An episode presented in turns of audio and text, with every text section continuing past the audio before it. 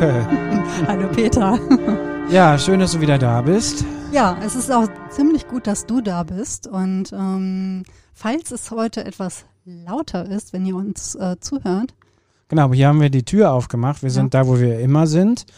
Äh, etwas, äh, ein paar Treppenstufen raufgeklettert in der Agneskirche, wo wir unser kleines Studio haben. Wir haben aber heute mal die Tür aufgemacht nach oben auf so einen kleinen geheimnisvollen Balkon.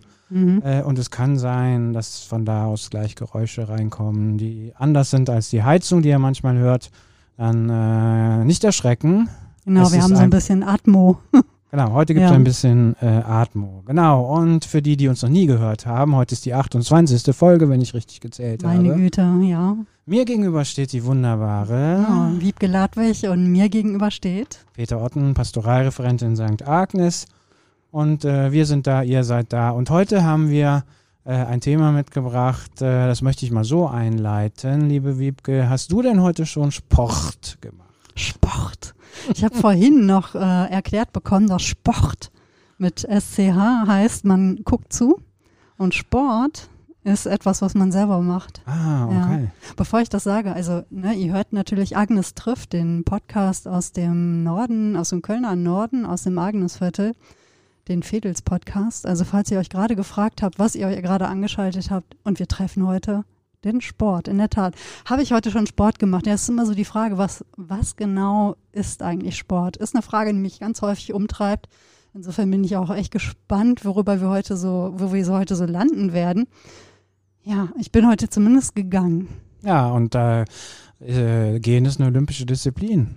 50 Kilometer gehen. Ist es? Ähm, ich kam auch ein wenig, äh, ne, also ich transpirierte auch ein wenig, wenn man das so sagen darf, ähm, obwohl das lag, liegt vielleicht mehr so an der dicken Winterjacke, die gerade ähm, dabei ist, sich in die Übergangsjacke zu verändern, denn es wird wärmer. Gott sei Dank. Ja, aber Peter, hast du denn heute schon Sport gemacht? Ja, tatsächlich. Also ich, äh, man sieht es mir im Moment nicht an, aber ich gehe ja dreimal die Woche laufen im Moment eher mehr Walken als Laufen und äh, normalerweise montags, mittwochs, freitags. Heute ist Freitag, wo wir aufnehmen und äh, genau, deswegen war ich heute Morgen schon, ja, anderthalb Stunden unterwegs äh, mit dem Hund am Rhein und äh, wir laufen oder walken zurzeit äh, den Rhein Richtung Norden bis nach Nil. Äh, dann geht es da über die Brücke und dann geht es mit der Bahn nach Hause. Mhm. Ja. Laufen. Läufst du schon immer? Ähm, also als Sport, als Sport getrieben, nein, nicht immer, aber doch schon ziemlich lange. Also ich würde schon sagen, seit meinem Studium oder seit dem Ende des Studiums. Mhm. Also ich würde mal sagen, so seit 30 Jahren ungefähr, vielleicht schon in unregelmäßiger Regelmäßigkeit. Also es gab da sicherlich auch Phasen, da habe ich es mal äh, Wochen oder auch Monate äh, nicht betrieben. Mhm. Es gab aber auch Phasen dazwischen, habe ich das sehr, sehr, sehr viel be äh, betrieben. Ja, genau. Was macht das mit dir, wenn du so läufst? Ich finde ähm, das besonders reizvoll, wenn ich wieder eine Form erreicht habe, die ich leider zurzeit nicht so habe, äh, wo ich dann noch wirklich mal eine halbe, dreiviertel Stunde oder in meiner Hochzeit auch eine Stunde ähm, wie so ein Motor einfach funktioniere und vor mich hinlaufe.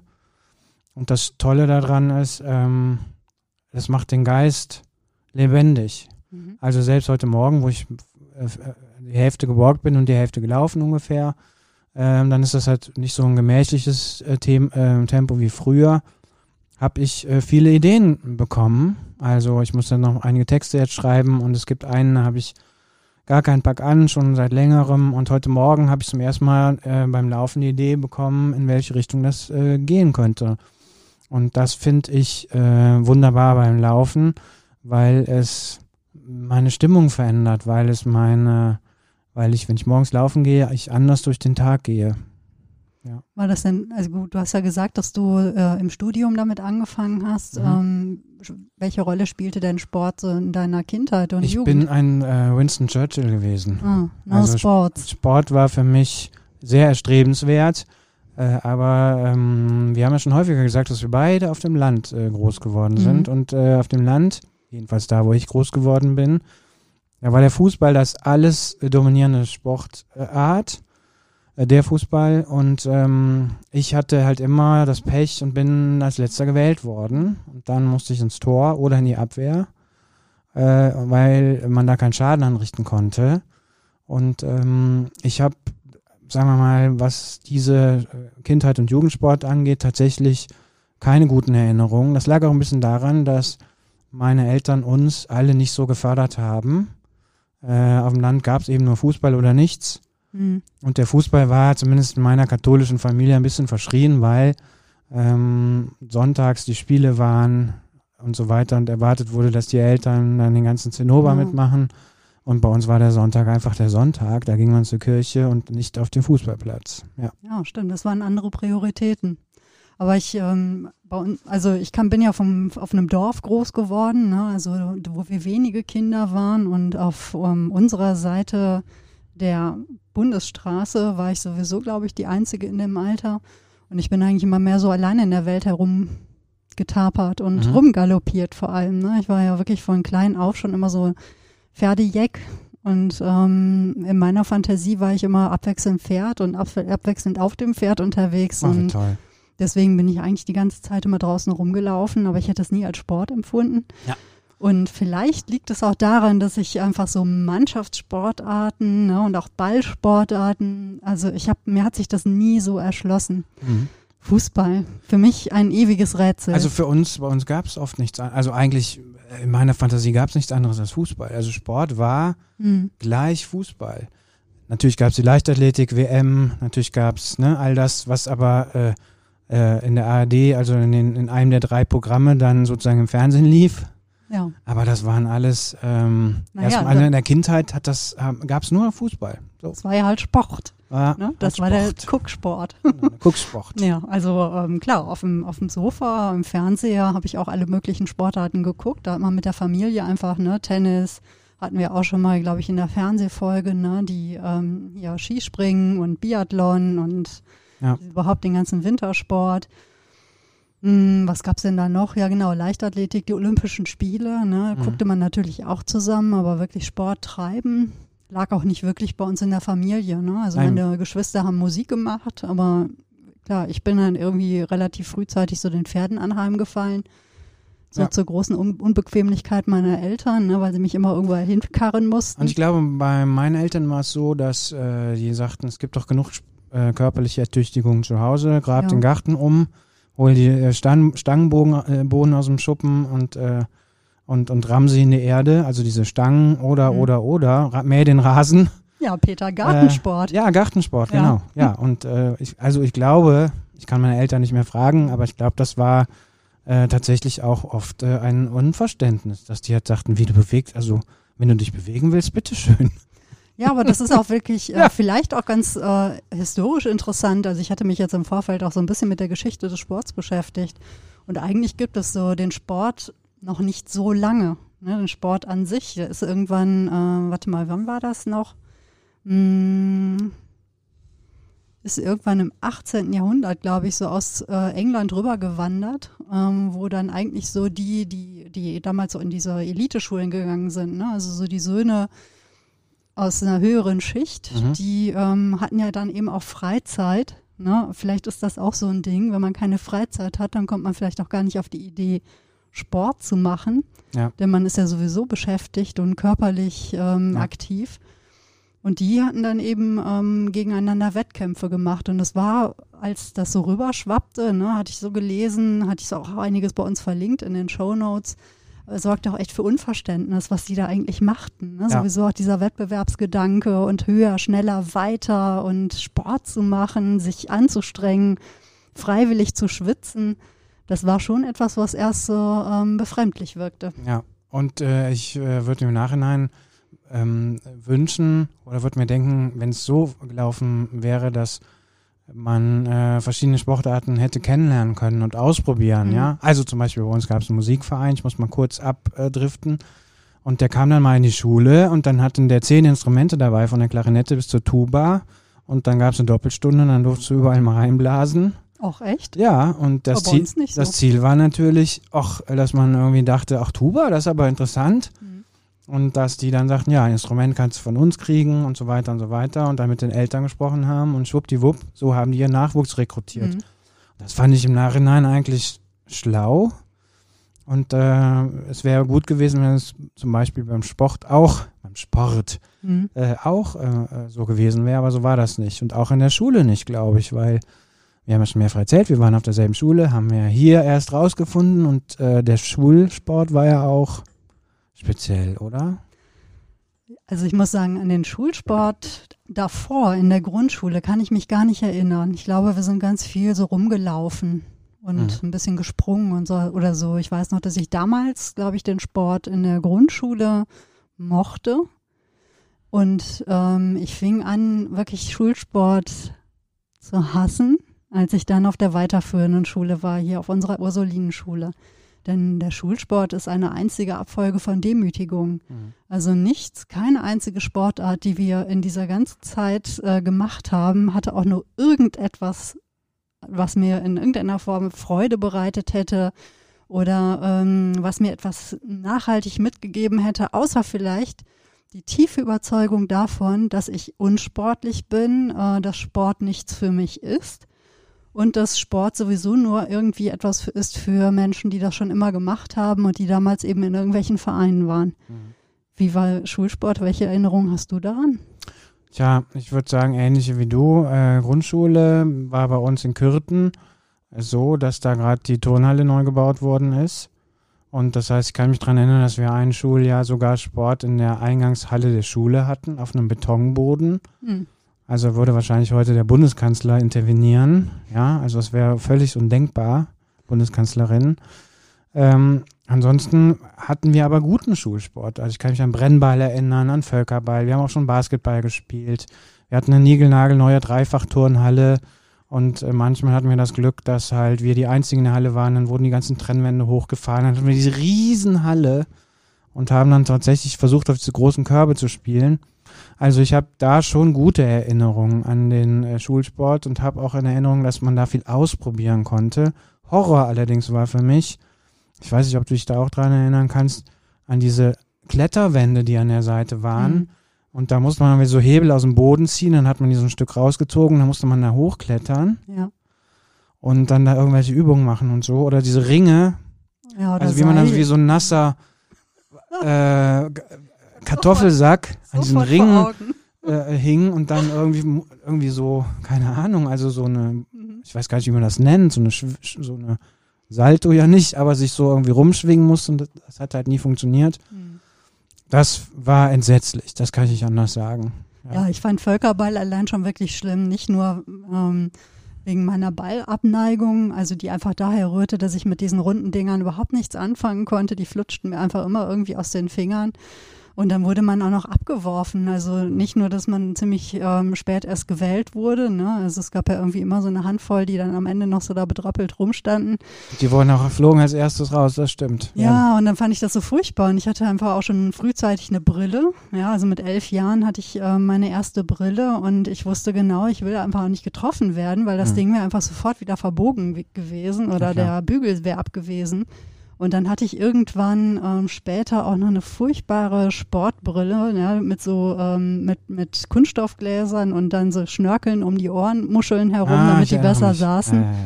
die drückten immer und es war einfach eine einzige Demütigung. Und dann wurde das Ganze auch noch bewertet und ich glaube, das ist eigentlich so was, was ich dem Schulsport wirklich auch zum Vorwurf mache.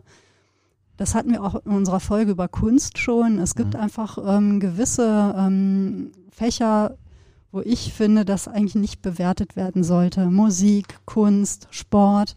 Das ist doch eigentlich etwas, was nicht kompetitiv äh, sein muss. Ja, also natürlich, wenn man irgendwie in Vereinssport geht, meinetwegen, ne, und Turniere ähm, machen, mitmachen möchte, das ist ja jedem unbenommen.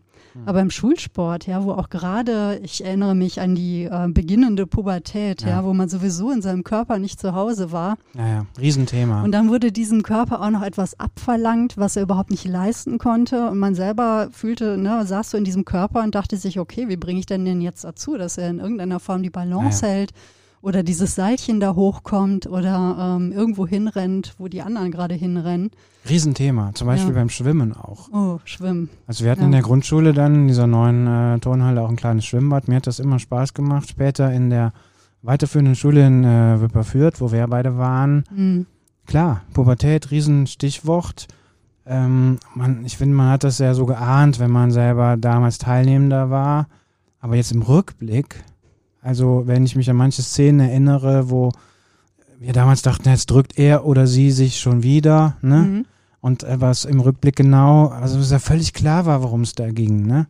Dass man sich ausziehen musste, dass man seinen Körper herzeigen musste und dass man dann in Konkurrenz getreten ist zu diesen ganzen Fußballern und was weiß ich, ja, die dann gebräunt und das gab es ja alles damals schon, ja, die irgendwie ja, ja. gut trainiert waren und so. Und man selber dann mit seinem Kartoffelkörper sich daneben stellte. Ja. Das war schon, das war schon eine irre Konkurrenz. Ja, und unangenehm auch. Nach dem Schwimmen sowieso immer erkältet, ja, weil ich so anfällig war für Erkältungskrankheiten. Mhm. Und Schwimmen bedeutete immer zwei Tage später Schnupfen. Mhm. Das ist ähm, gerade wenn es vorzugsweise dann im Winterhalbjahr war, ne, es gab überhaupt kein Entkommen. Ja. Und das störte mich dann total, weil das bedeutete für mich, meine Mutter hatte mich dann auf dem Kika, ne, das bedeutete, ich durfte nicht in den Reitstall. Weil das ist ja das Verrückte. Eigentlich ist Reiten ja auch eine sportliche Betätigung. Und ich bin ähm, seit mit sieben Jahren in einen Reitverein eingetreten und bin seitdem dann eben auch ähm, viel geritten, habe an Turnieren teilgenommen und ich hätte es nie als Sport betrachtet. Mhm. Und es war immer so etwas, was dann eben so den, äh, dem Erlebnis im Schulsport so völlig diametral entgegenstand, gegenüberstand. Ja. Und ähm, es führte einfach zu einem komplett anderen Erleben. Aber vielleicht hat ja. sich da inzwischen noch was geändert. Also wer uns hört äh, und selber Lehrerin oder Lehrer ist, vielleicht auch Sport unterrichtet, der kann uns ja mal, er oder sie kann uns ja mal schreiben. Äh, weil, ja, also du sagst, Reiten mhm. ist ja eigentlich ein Sport. Ähm, es gab mal eine Zeit lang, da gab es bei uns die Möglichkeit, aufs Eis zu gehen. Oder oh. ich habe von Leuten gehört, die halt in Herkenrad zur Schule gegangen sind und die sind dann in ins Eisstadion gefahren, haben da, sind da Schlittschuh gelaufen. Das war auf einmal Teil des Schulsports. Ähm, ich habe heute schon, also mit äh, 50 mache ich Hundesport hier und da. Ja. ja. Hätte vor zwei Jahren noch gedacht, hä? Hundesport? Wie glaubt ist das denn? Mhm. Aber das ist durchaus auch für den Menschen anstrengend, also für Körper und Geist und so. Und äh, ja, kann ja sein, dass es heute im Schulsport anders äh, zugeht als bei uns damals mit Frau Köckert, wie sie alle hießen, Herrn Hansel. Frau Zensen. Frau Zensen. Und vergiss nicht die grüne Frotte-Badehose vom Herrn Altendorf. Ja, erzähl, erzähl, erzähl.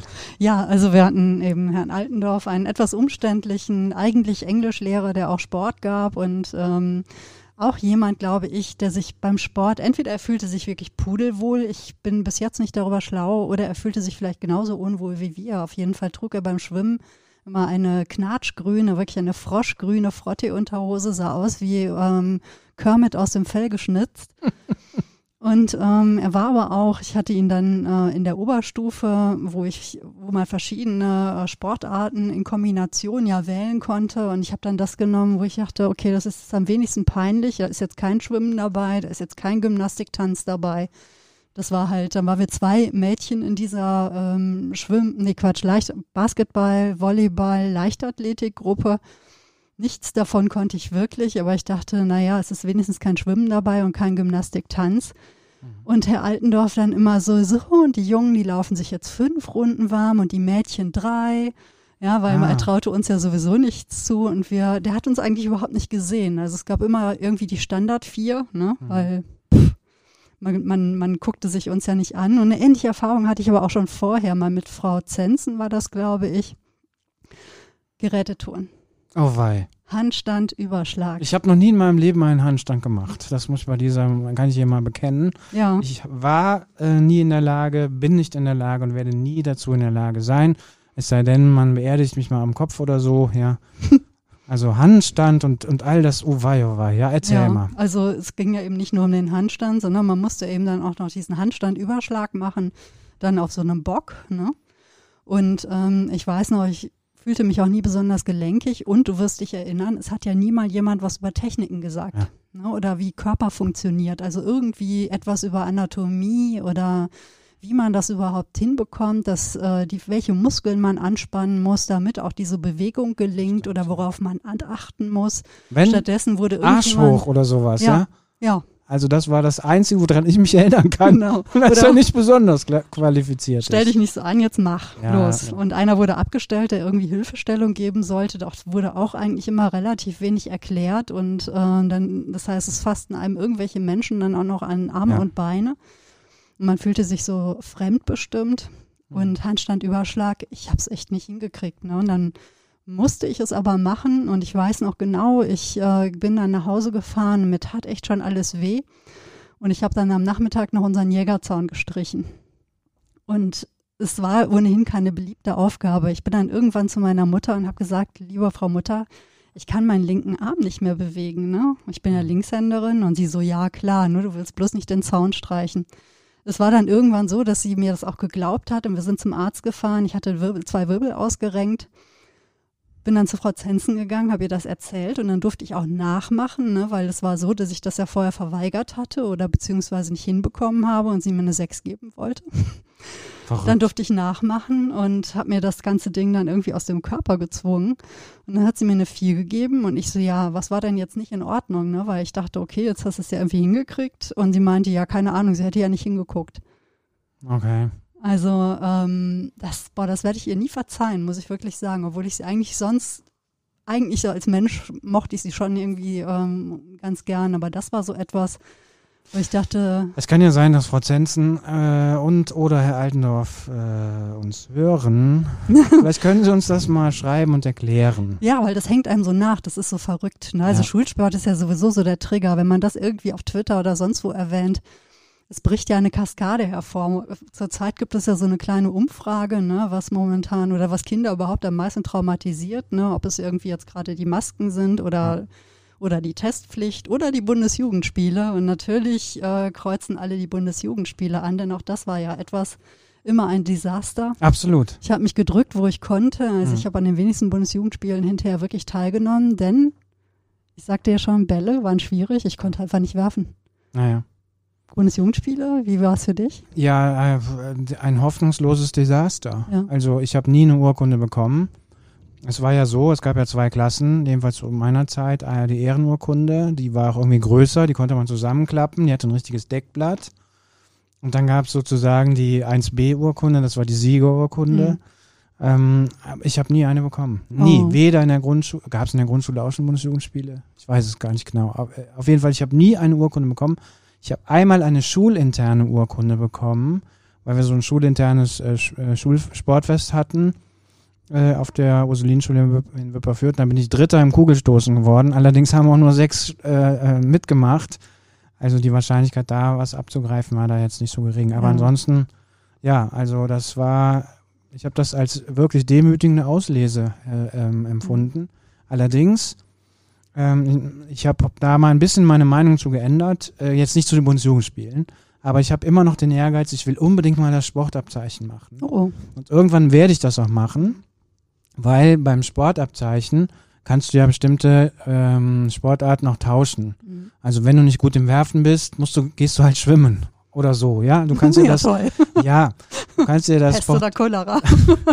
okay, du kannst dir das Portfolio so ein bisschen selber zusammenstellen. Verstehe. Und äh, ich habe durchaus schon mal jetzt viele Gespräche geführt mit Menschen, die das sehr, sehr schätzen. Mhm. Also dieses Sportabzeichen machen zu können und die auch dieses Ehrenengagement, das, das dahinter steckt und so.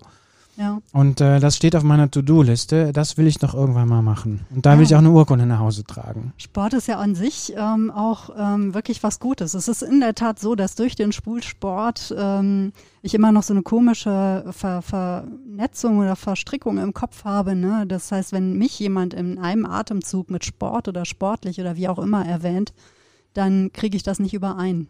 Mhm. Aber ich mache ja tatsächlich viel Sport. Ne? Und das ist immer Ja. so etwas, was, ähm, also zumindest Radfahren, Reiten, ähm, Wandern, Bogenschießen. Gut, Bogenschießen schon eine Weile nicht mehr, aber grundsätzlich ja schon. Und ähm, es ist trotzdem mal irgendwie, es fühlt sich für mich nicht wie Sport an. Und Sport, vielleicht weil ich es einfach im Kopf auch immer noch so dieses Kompetitive und dieses Bewertende habe, was ja Sport gar nicht sein muss. Ja. Für, für mich war es eine totale Erhellung, als ich mal in einem Lieblingsbuch gelesen habe über diese zwei Modelle von Sport. Ähm, das eine tatsächlich eben aus dem englischen Raum kommende, ne, dieser Wettbewerb, Leistung bringen, was ja ähm, interessanterweise auch so ganz im Zuge dieser Industrialisierung auch sehr hoch ploppte. Ne? Also ähm, was einfach auch so frühe Zeichen eigentlich des Kapitalismus auch si- sind. Ne? Also da ist äh, dieser Leistungssport oder dieser Wettbewerb und diese immer höher, schneller, weiter, ne, hat auch viel eigentlich mit, ähm, mit dem Kapitalismus zu tun. Das ist jetzt ein kühner Gedanke, den muss ich bei anderer Gelegenheit gleich nochmal weiterverfolgen.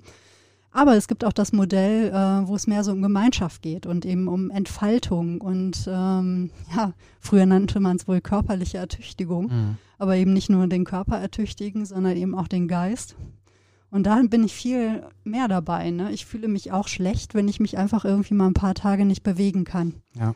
Ja, Mir tut es auch total gut, wenn ich zwischendurch mal so richtig Gassi gehen muss, ne, und mal so richtig in die Anstrengung komme und ins Schwitzen und merke, boah, jetzt habe ich mich mal so richtig ausgepowert. Ich finde, das, das Tolle ist ja, äh, finde ich zumindest, jetzt Sportarten äh, auszuüben, die ich äh, als Kind und Jugendlicher ähm, also schlecht konnte oder mit denen ich halt schlechte Erfahrungen gemacht habe. Also heute, ich bin total traurig, dass das Schwimmbad zu hat. Mhm.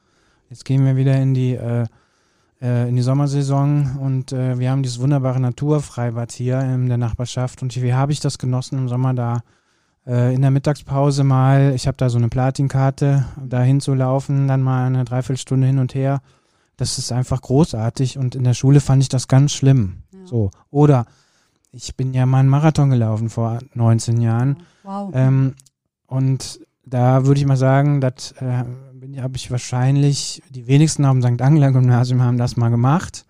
Und das finde ich irgendwie schön. Also, dass, äh, ich, dass man im Sport auch die Erfahrung machen kann, äh, es ist nicht irgendwann vorbei, sondern du kannst auch mit, also wenn du älter bist, noch Entdeckungen machen. So, das Du musst die Geschichte mit dem Marathon äh, nochmal erzählen. Ich meine, du hättest das mal erwähnt in einer der früheren Folgen, ja, aber bestimmt. wir können ja auch nicht erwarten, dass ihr alle Folgen immer noch so parat habt. Ja, ganz Erzähl kurz. mal die Geschichte. Wie kamst du zum Marathon? Ja, ich habe äh, irgendwann mit meiner damaligen Kollegin äh, die, gewettet. Die hat uns aufgezogen, mich und ihren Mann. Wir wären so unbeweglich so und dann habe ich gesagt, aber ich laufe doch. Dann sagt sie, ich sehe davon nichts.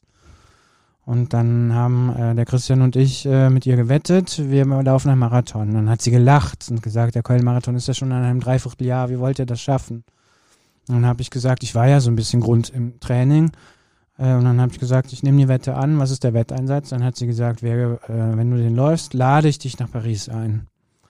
Genau, und dann habe ich angefangen zu trainieren und äh, Du warst am Ende in Paris. Und ich war am Ende in Paris, genau. Hm. Und ich werde diesen Abend nicht vergessen in Paris. Äh, ich glaube, es war der Freitag oder der Samstag, ist doch egal. Wir saßen in einem Fisch, Fischrestaurant und der Ober brachte eine Fischplatte. Ich glaube, sie hat 180 Euro gekostet. Also, das war so ein Tablett wie in einem Stan und Olli-Film. Also ein riesiges Silbertablett mit irgendwie einer Tonne Eis äh, drauf und so und obendrauf irgendwie nur Fisch. Und wir haben irgendwie zwei, drei Flaschen Weißwein getrunken und dann diese Fischplatte leer gegessen. Unglaublich. Also das werde ich auch niemals vergessen. Also Schlemmen nach dem Sport. Ja, Schlemmen ja. nach dem Sport, genau. Ja, also das erinnert mich so ein bisschen an das Thema Hungerast auch. Das ist übrigens etwas, was ich überhaupt erst kennengelernt habe, auch durch den Ausdauersport. Ja. Ich habe ja vor, ich glaube, viereinhalb Jahre ist es jetzt her, ne, bin ich, habe ich mit dem Rennradfahren angefangen. Und das war das erste Mal in meinem Leben, dass ich Ausdauersport gemacht habe. Mhm. Das habe ich am Anfang auch echt gemerkt, ne? wo ich ähm, und das ist eine Niederlage. Man muss ja wirklich sagen, ähm, das hatten wir auch so in der Folge zum Thema Anfangen, ne? also Anfang diese, ja, dieses Jahres als Erwachsene etwas anzufangen. Das ist aufregend und manchmal auch für Selbstbewusstsein desaströs zugleich. Mhm. Ich scheiterte also am Anfang an recht vielem, vor allem an mir selbst. Und ja, ich habe dann aber auch ähm, gelernt, ne, dass man rechtzeitig was essen muss, also ja. rechtzeitig was essen und was trinken muss. Und deswegen Sport und Essen und Trinken, das gehört also ähm, zwangsläufig zusammen. Ja. Und ja. deswegen habe ich dann beim Radfahren jetzt immer irgendwie einen Riegel dabei. Ich brauche ihn ähm, nicht mehr so oft. Ne? Also bei den Strecken, die ich jetzt hier so in Köln herumfahre, aber ich weiß auch, ähm, als wir letztes Jahr unsere Radreise gemacht haben, ich hatte immer Motivationskrokodile dabei. So Gummi, Gummikrokodile, ne, die ich vorne in meiner Radtasche hatte. Und immer wenn ich merkte, wow, jetzt geht mir irgendwie gerade die Puste aus, mhm. sei es irgendwie seelisch oder auch körperlich, ne, dann habe ich mir so ein Gummikrokodil in den Mund geschoben und das hat mir dann wieder Mut gegeben. Mhm. Ja, Hunger ist äh, Riesenthema. Ja. Ähm, beim Lauftraining äh, passierte das natürlich auch dauernd. Du läufst über irgendeine der Kölner Brücken und du weißt, verdammt, jetzt sind es noch acht Kilometer und Äh, dir ist so, als würdest du äh, dich umgehend am liebsten hier hinlegen Ja. und mit dem festen Willen, die nächsten zwei Stunden noch nicht mehr aufzustehen. So, so fühlt sich das ungefähr an beim Hungerast, ja. Ja, diese, ne, die Schmerzen, die man teilweise hat oder wo man das Gefühl hat, okay, jetzt überanstrenge ich mich. Es ist ja auch eine, ja, eine verzwickte Sache. Ich hatte vor einiger Zeit mal ähm, im Deutschlandfunk eine Sendung gehört über ähm, sexuellen Missbrauch im Leistungssport oder auch im Sport.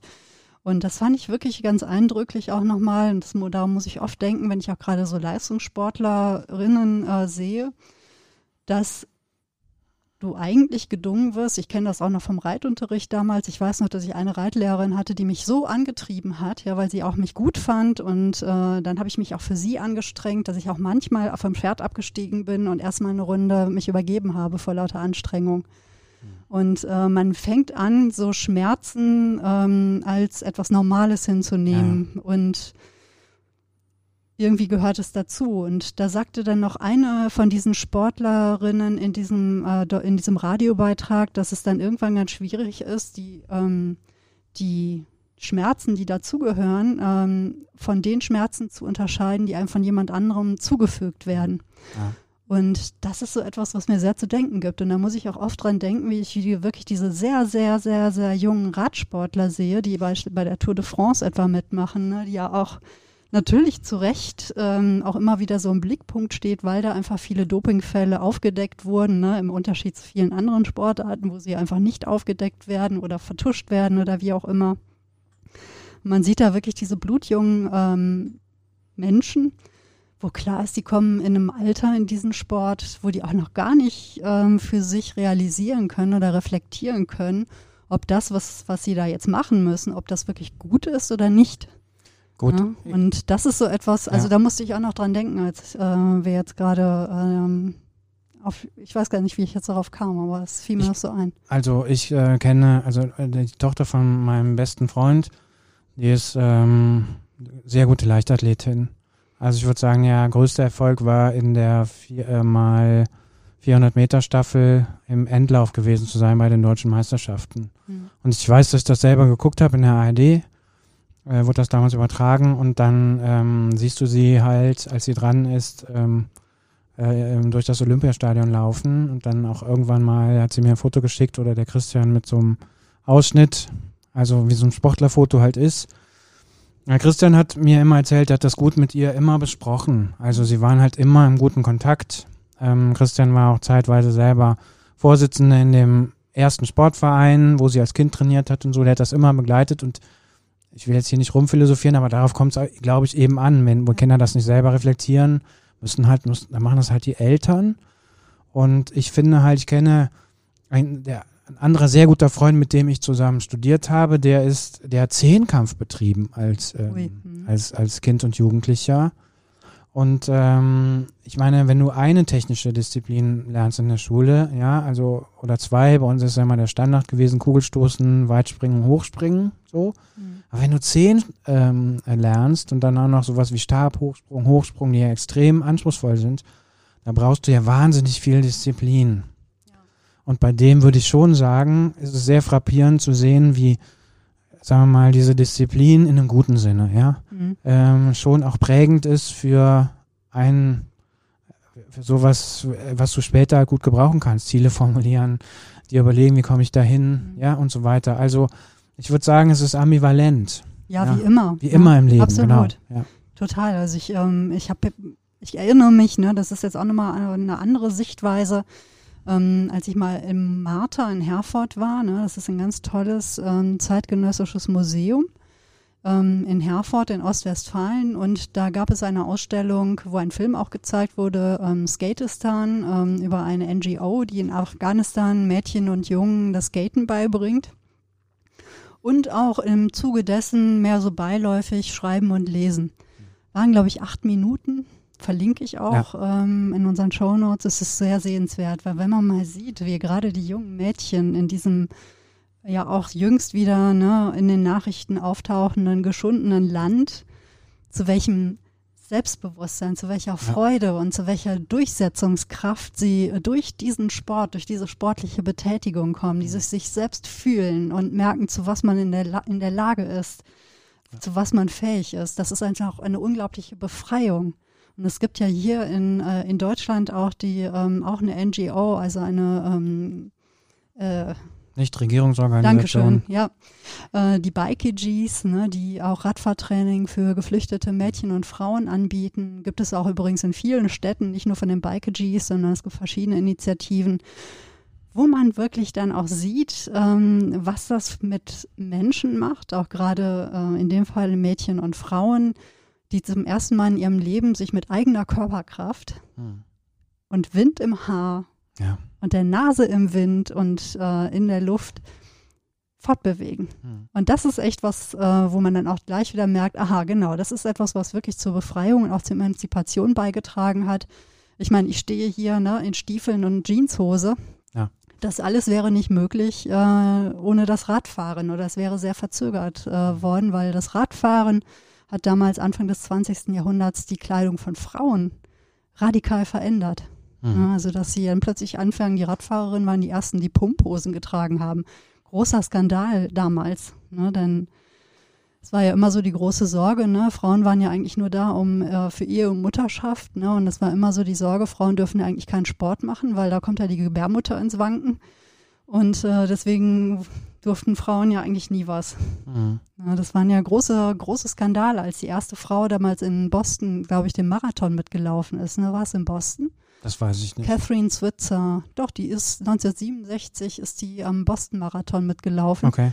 Und wurde noch von einem von diesen Marathon-Veranstaltern, der wollte sie noch festhalten und aus dem Feld zerren. Da gibt es auch noch Filmaufnahmen oder Bilder von, weil er entdeckt hat, dass da eine Frau mitlief. Hm. Jetzt Fassung. übrigens auch, wo wir bei äh, Hinweisen sind, äh, zurzeit läuft ein toller Film ich glaube bei Amazon Prime demnächst, allerdings auch im ZDF. Er heißt Schwarze Adler und äh, erzählt die Geschichte der ersten farbigen Fußballerinnen und Fußballer in Deutschland, mhm. äh, vor allen Dingen auch in der Nationalmannschaft. Und ähm, ich will nur ein Beispiel, eine kleine Geschichte rausgreifen von Sherry Reeves, diese Moderatorin, die man aus dem Fernsehen kennt. Wusste ich alles gar nicht, dass sie wie, äh, dass sie jahrelang Fußball gespielt hat, auch auf einem äh, ziemlichen Top-Niveau. Wohl auch, wenn ich das jetzt recht erinnere, in der Jugendnationalmannschaft war und so. Und äh, dieses Interview wird aufgenommen in dem Vereinsheim von Borussia Kalk. Und ich habe da ja mal gearbeitet und gewohnt, also auf der anderen Rheinseite. Und das ist äh, Viertel Kalk, Füllenberg-Pfingst liegt mir nach wie vor sehr am Herzen. Und das ist auch so eine richtige, äh, richtiges Beispiel dafür, ähm, wie der Sport, auch der Mannschaftssport, auch der Fußball, in dem Fall gerade für Mädchen, ähm, wie der wie der eine, eine, also unglaublichen Schwung in Sozialisationsprozesse bringt. Mhm. Also das hat mich richtig gerührt. Und grundsätzlich dieser Film, Erwin Kostede, ähm, legendärer Stürmer von Werder Bremen, seine Geschichte wird erzählt. Jimmy Hartwig, der ja heute ähm, Theaterschauspieler ist, erzählt von unfassbaren Diskriminierungserfahrungen und so weiter. Also ähm, schaut euch an. Das ist wirklich ein toller Film. Ja, Sport ist ja auch in unserer Gesellschaft eigentlich einer der wenigen Wege, um auch mal Klasse, aus so einer Klasse rauszukommen. Ne? Ja. Das ist ja, wird ja in Deutschland immer sehr gerne geleugnet, dass wir auch eine sehr äh, starke Klassengesellschaft sind. Das ist in England oder in Frankreich vielleicht ein bisschen anders sortiert. Ne? Mhm. Da ist es offensichtlicher. Aber in Deutschland ist es ja eben auch so, dass man ähm, wenig Möglichkeiten hat, eigentlich aus der eigenen Klasse so rauszukommen. Es gibt da übrigens eine ganz tolle Organisation, Arbeiterkind äh, e.V., die ähm, Kindern aus Arbeiterfamilien helfen, ähm, ein Studium zu finden oder überhaupt in äh, andere Bildungswege. Und Sport ist einfach nach wie vor so eine Möglichkeit, um irgendwie ja, Anerkennung, auch gesellschaftliche Anerkennung zu erfahren. Ne? Ja, und sich selbst zu erfahren, ja. sich selbst auszuprobieren, an die Grenze zu kommen mhm. äh, und so weiter und so weiter. Also ich bin mal sehr gespannt, wenn das mit der Pandemie mal rumgeht, ähm, was wir dann auch im Bereich des Sportes aufzuholen haben. Ja, ähm, gerade Vereinssport, ne? Vereinssport, ja, ja. leidet ja gerade sehr. Also viele Kinder äh, können ja auch momentan gar nicht wirklich ja. ähm, dem Verein, Vereinssport teilnehmen. Ähm, wir hatten ja es gibt ja hier in der Nähe, in Nippes, ähm, hier im Park, ne, gibt es ja so eine neue Trimmdich. Ja. Genau. Also früher hat man das Trimmdich genannt. Es gab ja in den 70er Jahren schon mal so diese Trimmdich-Bewegung, ne, wo irgendwie in den Wäldern oder ja, an irgendwelchen Wegen so hatte Turngeräte was mit der Olympiade wurde. zu tun, ne, ja. die dann nach äh, München kam. Genau, und da wollte man die ganze Bevölkerung ertüchten, tüchtigen. Mhm. Ja, genau. Und sowas ähnliches gibt es ja jetzt hier auch wieder in den Kölner Parks. Ich weiß nicht, ob es auch in euren Städten sowas gibt. Erzählt gerne mal. Also hier in Köln ähm, breitet sich das ziemlich aus und es gibt halt so verschiedene öffentlich zugängliche ja, Turngeräte. Ja. Ne? Und die sind stark belagert. Das ist Sehen ein natürlich jetzt in bisschen stylisch aus, ja, ne? Ist nicht mehr so wie bei Frau Köckert mit dem Stufenbaren. nee. Nee, und die sind halt sehr beliebt. Ne? Also natürlich, weil die Fitnessstudios zurzeit auch alle geschlossen sind und ist natürlich immer ein bisschen zweifelhaft. Ne? Ich fahre da auch mal mit dem Fahrrad dran vorbei, wenn ich mein Gemüse bei den Marktschwärmern abhole. Weil ich auch denke, oh Leute, ne? wir machen das jetzt schon seit einem Jahr mit der Pandemie, habt ihr es noch nicht so richtig drauf. Also es ist natürlich ein ziemliches Gebalge und äh, Zusammengerotte da. Aber gut, ne? also da merkt man auch einfach, wie sehr es den Menschen fehlt. Und es Ja, gibt ja auch hier total. im Viertel immer mal wieder so, ich, ich kann es nicht anders benennen, so Turngruppen, also Menschen, die so miteinander, ähm, Gymnastik machen, zum Gymnastik Beispiel im machen. Hundepark. In Nippes Ja. sieht man das häufiger, also in dem kleinen Park vor dem Hundepark. ja. Man sieht es aber auch vom Schwimmbad. Mhm. Da gibt es ja auch so Fußballgruppen, äh, so im Gebüsch Ja. versteckte kleine Tore, die dann rausgeholt werden, wo dann äh, Väter, Kinder, Mütter äh, miteinander Fußball spielen. Ja. Ja. ja, es gibt ja auch die bunte Liga. Ich glaube, die gibt es auch immer noch, ne? So was ähm, so ein unabhängig organisierte, Ja. ähm, ja, so Hobbyvereine, abseits des organisierten Vereinssport. Und es gibt ja auch Menschen, die erfinden äh, Sportarten. Und äh, mir ist nämlich, bevor wir hier gestartet haben, noch der äh, diese eine Sportart eingefallen, die ich nicht persönlich erfunden habe, an dessen Ver Weiterverbreitung ich aber beteiligt war. Ich habe mal beim katholischen Jugendverband gearbeitet, ein paar Jahre, und dort haben wir das Gummihuhn-Golf äh, erfunden. Eine sehr großartige Sportart. Funktioniert im Prinzip wie das normale Golfen. Man hat allerdings keinen Golfschläger, sondern einfach lange Stöcke. Und äh, man hat auch keinen Ball, sondern einen Gummihuhn aus dem Zoofachhandel, also diese gelben äh, Gummihühner. Und die Regeln sind so ähnlich, dass man halt äh, gegeneinander spielt in Teams und äh, einen gewissen Parcours ähm, festlegt mit einem Anfangspunkt und einem Endpunkt und äh, schlägt dann sozusagen das Huhn mit dem Stock durch den Parcours, lässt es also fliegen und hat dann verschiedene Hindernisse, natürliche Hindernisse, Bäche, Bäume, äh, Zäune, sage ich mal, und kann natürlich auch Hindernisse äh, aufbauen. Und wer mit den wenigsten Schlägen am Ziel ist, äh, hat gewonnen. Und es, wir haben sogar die erste deutsche Meisterschaft im äh, Gummihuhn-Golf damals veranstaltet, drüben im Rheinpark. Äh, sehr witzig. Also ich weiß nicht mehr, mit 15 Mannschaften bestimmt aus ganz Deutschland. Das war sehr lustig. Können wir das nicht für die Nach-Pandemie-Zeiten verabreden, dass es nochmal ein Gummi-Golf-Turnier gibt? Unbedingt. Ich muss mit denen nochmal sprechen. Ja, Ja, weil das klingt nach etwas, wo ich auch echt Lust zu hätte. das war sehr, Ja. sehr, sehr lustig. Ja. Wirklich, ja. Erinnere ich, also es erinnert mich ein bisschen gerade an diese ganzen Buhl-Gruppen, die es hier auch im Viertel gibt. Ja. Ne? Also ähm, wenn jetzt das ähm, Wetter besser wird, die Abende lauer und man vielleicht auch zusammen wieder draußen was machen darf, man mal sehen, wie das im Sommer jetzt so wird. Gibt es hier ja gerade auch in der Weißenburgallee und so immer so ganz viele Buhl-Menschen. und Buhl ist ja auch irgendwie Sport, oder? Äh, Buhl ist auch Sport. Ich habe es auch tatsächlich mal betrieben in Pfingst. Ähm, als ich da gearbeitet habe, haben wir äh, Geld äh, zusammengekratzt äh, und haben da sogar einen Buhlplatz äh, angelegt und äh, haben uns da im Sommer häufiger getroffen, sind sogar mal vom Ordnungsamt vertrieben worden, weil wir Wein dabei hatten. Und äh, man darf im öffentlichen Park kein Wein trinken, auch nicht, wenn man Buhl spielt. Ja, und äh, da mussten wir äh, weggehen, aber wir sind natürlich nachher wiedergekommen. Harte Regeln, wirklich. Aber abseitige Sportarten habe ich auch ein großes Herz für. Also manchmal langweilen mich ja diese offiziellen Sportarten, wobei ich immer wieder feststelle, wenn es Menschen gibt oder wenn es etwas gibt, was mir so die Tür dazu aufmacht, dann geht das ganz gut. Ich habe beispielsweise ne, einen Kollegenfreund bei Twitter, der Luca äh, Jakobs, der ist so der Tennis-Nerd schlechthin. Und der hat sich ähm, immer mit Leuten auch in Wimbledon getroffen und dann haben die sich ne, bei Pimps und wie auch immer so in passenden Klamotten, also wirklich so die Fankurve beim Tennis. Und das betrifft ja so etwas, das musst du mir nämlich noch kurz erklären, bevor wir hier, ne, ich, sehe gucke deinen Blick auf die Uhr, Hm, hm, hm. weil du ja auch ins Stadion gehst. Ja, total. Und das ist Ja. das, was ich sehr vermisse. Und äh, ich muss gestehen, ähm, ich bin so ein ähm, Dauerkartenmitnutzer. Also ich äh, habe Kontakt zu Leuten, die eine Dauerkarte haben und wenn da mal, die haben ungefähr 25 Dauerkarten, dann bleibt immer mal eine über und dann werde ich angerufen und dann kann ich mitgehen und das das vermisse ich schon, also äh, da ähm, nicht zu sein. Ich vermisse aber noch mehr äh, die dritte Liga. Also ich habe ja Höhenberg-Pfingst, habe ich ja gerade schon mal erzählt, gewohnt. Da spielt ja Viktoria Köln. Äh, die spielen inzwischen in der dritten Liga. Ich kenne aber Viktoria Köln auch noch, wo sie in der fünften äh, Liga oder in der sechsten Liga gespielt haben, wo wir uns mit 50 Leuten oder 40 Leuten manchmal auf diesem Riesenstadion Tribüne verloren haben und wo, wenn äh, ein Tor fiel, nur ein müdes Klatschen übrig war. Und ähm, ich kann gar nicht sagen, ich mag das einfach. Also wenn man samstags zwei, drei Stunden Zeit hat, sich aufs Fahrrad zu setzen, in den Höhenberger Sportpark zu fahren, sich auf, mit Freunden zu treffen, ähm, in den, in den Hachtschalen sitzen zu sitzen, das Spiel zu sehen. Und inzwischen in der dritten Liga ist das durchaus auch ansehnlich.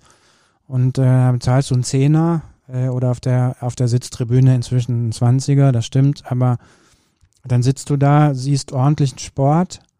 Und ähm, für mich hat das mit Viktoria Köln, ich weiß, Viktoria Köln ist so ein bisschen das Schalke äh, 04 der dritten Liga, also so ein bisschen verächt, verachtet auch von vielen, ja, ja, weil manchmal so windige Sponsoren und dies und das und irgendwie eine gekaufte Lizenz und irgendwie alles ein bisschen windig, vielleicht bestimmt auch war. Aber ähm, ich kenne auf der anderen Seite Menschen, die da halt wohnen in Kalk, Höhenberg, Pfingst und so und die sagen, hey, wir sind in der dritten Liga und das bedeutet für die einfach auch total viel. Und ähm, ich mag das. Ich mag das, ich mag diesen Bratwurstduft, ich mag dann in der Pause hingehen, in den Pappbecher ein Bier trinken. Ähm, sich über, über einen Sieg freuen, einen Schal äh, mitnehmen und dies und also ich, ich finde das, mhm. ich mag das einfach. Also so, ich mag das fast noch lieber als beim FC in der Südkurve stehen, wirklich. Ja. Mir erschließt sich das so gar nicht so, wobei, wenn du es gerade erzählst, dann denke ich irgendwie so an unsere ländlichen Reitturniere, ne, wo man dann eben auch mit der Bratwurst da rumsteht und so ein bisschen mitfiebert und einfach zusammensteht oder aber auch wenn hier rund um Eigelstein ne, das Fahrradrennen war, wo man dann einfach ja. auch so steht und ja. Ich glaube, es ist einfach die Unmittelbarkeit. Ja, ja. ja, damit du hast keinen hohen Aufwand, siehst aber doch wirklich guten Fußball, wirklich inzwischen guten Fußball. Und äh, schöne Spielzüge, schöne Tore. Also bei Viktoria Köln haben wir auch oft Originale gespielt. Jetzt äh, der Wunderlich zum Beispiel, auch ein ganz interessanter Typ. Mhm. Äh, oder damals äh, Jonas Wendt, der inzwischen, glaube ich, eine, oder hatte er mal in Nippes einen Kiosk, das wäre auch mal so ein eigenes Thema, was machen wir eigentlich nach dem Sport? Ähm, also ein legendärer Stürmer, von oben bis unten tätowiert und ähm, eigentlich immer nur rumgestanden, aber wenn dann der Ball war, kam, war er da, hat ein Tor gemacht und so. Also hinter beim Fußball gucken ähm, stößt man natürlich auch auf so Geschichten. Und äh, zum Beispiel hat Jens Rehagel mal bei, bei Viktoria Köln gespielt, also Sohn von Otto Rehagel, als der in Köln Sport studiert hat. Und der hat dann da Libero gespielt, was auch sonst, oder so eine Abwehr ähm, bei Viktoria Köln. Und ähm, dann trottete der so über den Platz, wie sein Vater über den Platz getrottet ist als Trainer. Also dann saß du dann dachte, mein Gott, die sind sich aber ähnlich und so. Und das, also das finde ich, ähm, ich finde das einfach super. Ja, wenn ja. du jetzt so davon erzählst, ne, dann, dann rutsche ich da so ein bisschen näher, weil sonst denke ich immer, wieso Stadion? Ne, ich bin ja mal in einem Reitverein neben dem äh, Stadion da in Müngersdorf geritten und wenn die Spiele da drin waren, dann kam ja nur so dieses unmenschliche Gebrüll rüber ja. und diese unmenschlich wirkenden oder klingenden äh, Sprechchöre, was ich, was ich auf Ne, wenn man da von außen das mitbekommt, aber das ist eben so das. Äh, ich glaube, man muss es mitkriegen, ja, weißt genau. du, Liebke, morgen 10 Uhr stehe ich äh, am Militärring irgendwo, mache mit der Greta Longieren. Also wenn du mir gesagt hättest, Peter, in drei Jahren wirst du mit deinem Hund longieren mhm. Äh, und du wirst äh, denken, das ist auch so eine Art Sport, dann würde ich dir, hätte ich dir einen Vogel gezeigt. Aber heute bin ich, also ich freue mich tierisch drauf, mit dem Hund morgen longieren zu gehen. Mhm. Und äh, so ändert sich das. ja. Ihr seht, Sport ist ein weites Feld. Und vielleicht machen wir irgendwann nochmal eine zweite Folge, oder? Weil dein Zettel ist ja noch gar nicht abgearbeitet. Ja, ich habe ganz viel noch dazu. Also natürlich einfach auch so Sachen, die mich ähm, echt faszinieren, wenn ich mich da mit dem Thema beschäftige. Ne? Sei es irgendwie von der ersten Frau, die einen Dressurwettbewerb bei den Olympischen Spielen gewonnen hat, oder aber auch, ähm, wie so, sich so Frauensport entwickelt hat. Ähm, Finde ich echt hochinteressant und natürlich einfach auch so das Radfahren ist einfach so etwas, was mich extrem. Haben wir gar nicht drüber äh, gesprochen. Du bist ja unsere Radfahrexpertin. Naja, Expertin ist gut, ja, das stimmt. Aber inzwischen hat sich das so entwickelt und ähm, wir machen einfach mal eine Folge. So viel an dem Thema dran. Wir machen mal eine Folge über das Radfahren. Oh ja. Oh okay? ja. Sollen wir das machen? Okay. Du musst mich dann bloß mal rechtzeitig stoppen, weil ich finde es so toll. Und ich hätte auch nie gedacht, dass das so ja, ist. Ne? Weil guck, guck, guck, ja. ich bin ja spätberufen. Und das sind eigentlich immer so die schlimmsten die Spätberufenen. weil da ist ne, die Überzeugung noch so nah.